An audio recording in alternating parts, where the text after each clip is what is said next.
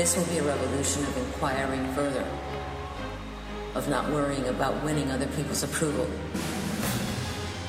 of not wishing you were someone else, but perfectly content to be who you are. Someone unique and rare and fearless.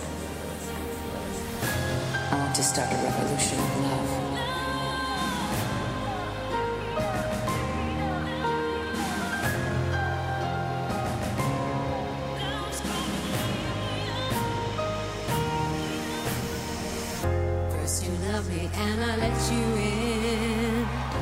Listos para despegue un martes más. Muy buenos días, Lourdes Carmona, ¿qué tal? Buenos días, Emilio. ¿Cómo estás? Muy bien, ¿y tú? También muy bien. Bueno, le- recordamos Lourdes Carmona, líder de potencial humano y piloto de aviones comerciales y sobre el mundo de las aerolíneas y lo fácil que nos lo pueden hacer a, a algunas personas en concreto, vamos a hablar hoy de eso, ¿no? Sí, además hoy, Emilio, me he puesto corbata y todo, porque Sí, sí, te nuestro invitado de hoy, muchas gracias, nuestro invitado de hoy lo merece. Pues vamos ya, si te parece, al editorial del día de hoy. Así como el hierro se oxida por falta de uso, también la inactividad destruye al intelecto. Aprender, ensayar, fracasar y volver a intentar. Es la secuencia lógica del plan de acción hasta la obtención de nuestro objetivo.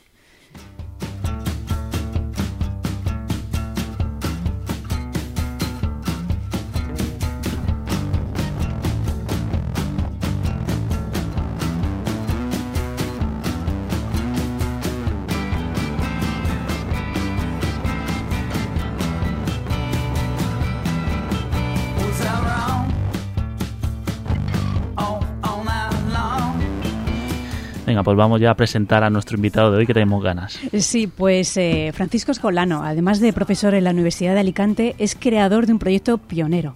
Su propuesta incluye la mejora de la autonomía de personas invidentes en aviones y aeropuertos a través del uso del smartphone. Eh, Emilio, es que si yo pienso en Francisco Escolano, lo que me viene a la mente es la forma, o es decir, la mejor forma de predecir el futuro es inventándolo. Wow, wow, wow, qué presentación. Francisco, muy buenos días. Buenos días, buenos días. ¿Qué tal? Muchas ¿Cómo gracias. estamos? Muy bien. Bueno, agradecerte que, que vengas hasta estos estudios para tratar un tema tan interesante. Y si te parece, vamos ya con las preguntas. Sí, pues mira, es que además eh, viene dispuesto a que le preguntemos cualquier cosa. Ya nos lo ha dicho fuera de micro y además es escritor. Ojo, que ni los políticos vienen dispuestos así, ¿eh? y mira que les gusta chupar micro, así que Estos tiempos son duros. estos tiempos son duros. ¿eh? Me- Mejor no hablemos de estos tiempos y vamos a centrarnos en, en algo que sí que es interesante y que va a ayudar a mucha gente. Y vamos a ello, Lourdes. Francisco, eh, ¿cómo descubres que quieres poner en marcha este proyecto? Bueno, este proyecto empieza porque en mi doctorado ya empiezo a trabajar con, con imágenes. En aquella época lo que hacíamos era ir al hospital, tomar imágenes de intravasculares, intentar predecir un modelo tridimensional de una arteria y bueno, y empezamos a trabajar con visión artificial y después del doctorado pues ya me, me marcho a Estados Unidos, estoy cosa de un año en contacto con gente que tenía intereses en, en- en visión artificial y que, y que estaba liderando en aquel momento el, el campo y bueno, se, se da la casualidad de que se reúnen tanto el elemento, digamos, técnico de la visión artificial como el elemento científico, que es el elemento biológico, es el cómo percibe el cerebro. Entonces, bueno, ahí un poco empieza a surgir un poco una visión más integral de lo que sería ver. Ajá. Entonces, estamos hablando de qué año. El año 98.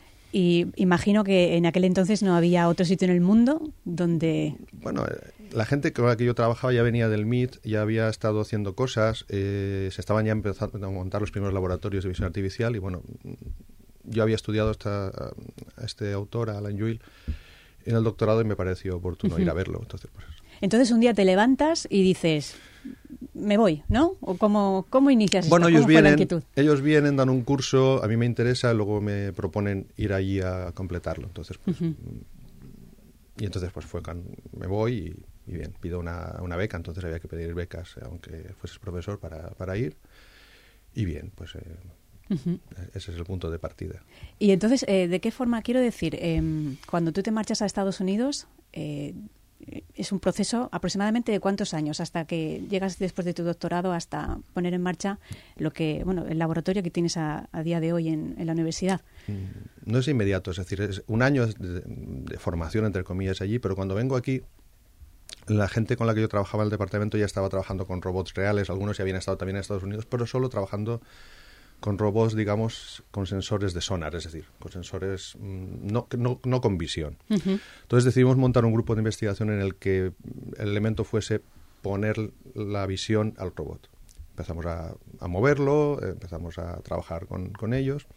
Luego más adelante, eh, con los años, pues eh, los robots parecen muy listos, pero realmente hacen cosas, lo más listo que hacen o que hacían en aquel momento era saber dónde estaban. Moverse un poquito por el alrededor y saber dónde estaban. Robos de vigilancia, pues todo este tipo de cosas. Entonces, empezamos a- a- con ese tema. Luego nos plantean mover ese sensor, esa, esa cámara, ¿eh? que es la que, la- que es lo que le da, di- digamos, conciencia al robot. ¿eh? Ajá. eh, moverla a robots submarinos o a, o a- o a drones. o- bueno, hicimos experimentos con los primeros experimentos con drones se hicieron se hicieron en, en- en nuestro grupo Vaya. y y ya pues ya nos planteamos el siguiente paso, es decir, bueno, ya hemos jugado con los robots, los robots son cosas muy caras, hay gente con necesidades, eh, ya yo ya había visto en San Francisco eso, con necesidades visuales, no cuando hablamos de personas eh, invidentes, por ejemplo, no no es una cuestión una cuestión de ser ciego legal es un elemento, pero hay muchos tipos, muchos niveles de, de falta de visión. Hay, hay restos del resto de visión puede ser muy bajo, puede ser mayor. Y entonces hay mucha gente que tiene, que tiene, hay millones de personas que tienen eso y mucho más van- lo van a tener porque las, la prevalencia de esas enfermedades es más temprana cada vez. Ajá. Y entonces, tú, ahora mismo, ¿cuál sería tu visión? Vamos a usarla también. Sí. De aquí a cómo queréis aplicar est- vuestro proyecto en una aerolínea, es decir, o en un aeropuerto. ¿Cuál sería? ¿De qué forma facilitáis la vida a la Bien, al- le harías? Eh, como ya habíamos metido robots en, en entornos dinámicos, en entornos complejos, el siguiente paso era meter humanos o, o personas con una cámara, en aquel momento el móvil, dentro de un entorno complejo. Y un entorno complejo en el aeropuerto es un entorno muy complejo. Entonces, eh, identificar las, las, incluso las zonas comerciales, las zonas... eh, no leer directamente los, los paneles porque ya hay aplicaciones móviles que lo hacen. Pero tener, tener la, indicar a esa persona por dónde se está moviendo, hacia qué puertas tiene que ir, con la menor ayuda posible, porque son recursos que, que la aerolínea dedica. a- Y bueno, pues mm, la cuestión es intentar utilizarlos de la forma más, más razonable. Además es muy barato, es decir, tenemos aplicaciones que son gratis. A- Vaya. Hoy en día son gratuitas y hay mm, pues simplemente son magnificadores que te, si ves un cartel que está a lo lejos y no sabe lo que pone, pues el móvil te, te lo agranda automáticamente y te lo dice. o sea, Pues es, es un gran cambio, Francisco, porque, bueno, en mi caso, que me muevo mucho por aeropuertos y no eras punta, o sea, el ir con la maleta es una verdadera carrera de obstáculos, porque mucha gente corre, porque le llega tarde el avión, porque no sabe dónde va, y nos paran mucho. a- cuando nos ven a personal de, que nos dedicamos a la aviación, nos paran, oiga, ¿dónde está mi puerta? ¿Y dónde? Y a lo mejor tienen el letrero delante. Y yo muchas veces me pregunto, o bien están un poco aturdidos, o también se puede dar el caso de que no terminen de...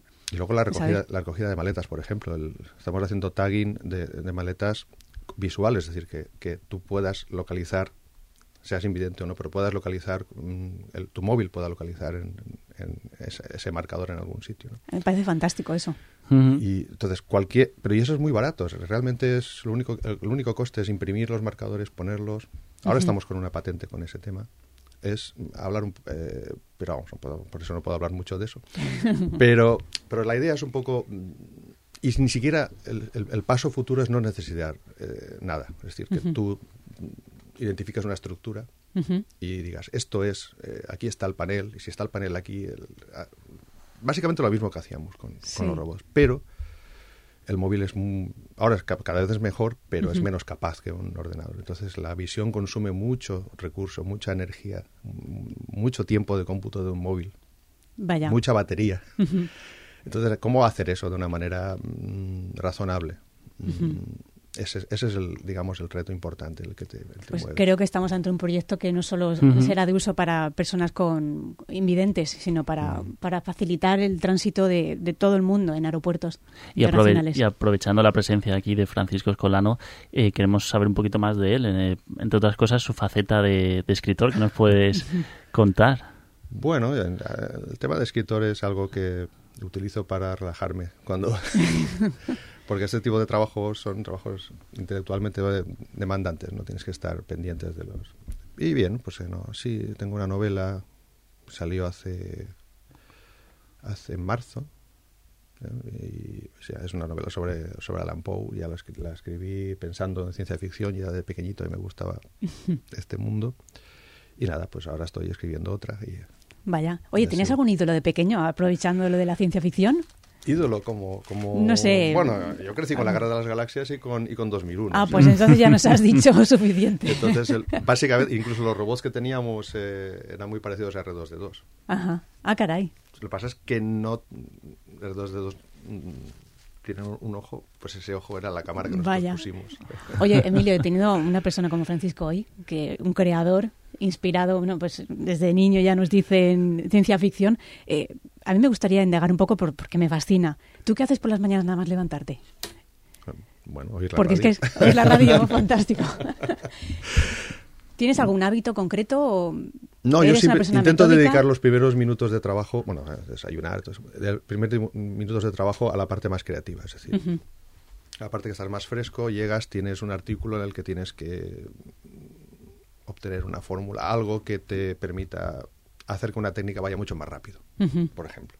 Entonces, las primeras, prim- al menos las primeras dos horas son así, porque después ya no voy a ser capaz de hacerlo. Nos dicen que estamos más, des- más receptivos, más despiertos Sí, porque sí. acabamos de levantar de, de Yo he escuchado lo contrario, ¿eh? que la creatividad se desarrolla a lo largo del día cuando ya el cerebro está, digamos, engrasado, pero me, me gusta Es saber que hay gente que no, que es al contrario. Es como el hábito de correr. Yo corro, por ejemplo, por las, por las noches Ajá. y hay gente que corre por la mañana. Entonces depende. Eh, yo creo Sí, que yo soy por las poco- mañanas. Entonces, claro, es lo mismo. Pues Francisco tiene, bueno, podéis ver en Facebook, bueno, yo lo he visto en Facebook, así es como lo, lo he descubierto, un vídeo que es impresionante, que prepararon. Eh, la verdad, yo le haría muchísimas preguntas a Emilio, a Francisco. Si te parece, eh, vamos ya con la reflexión y reflexionamos. Hoy vamos a hacerlo como, como es un invitado especial, vamos a hacerlo de una Bueno, sí. manera especial y vamos ya con la, refle- con la reflexión del día de hoy.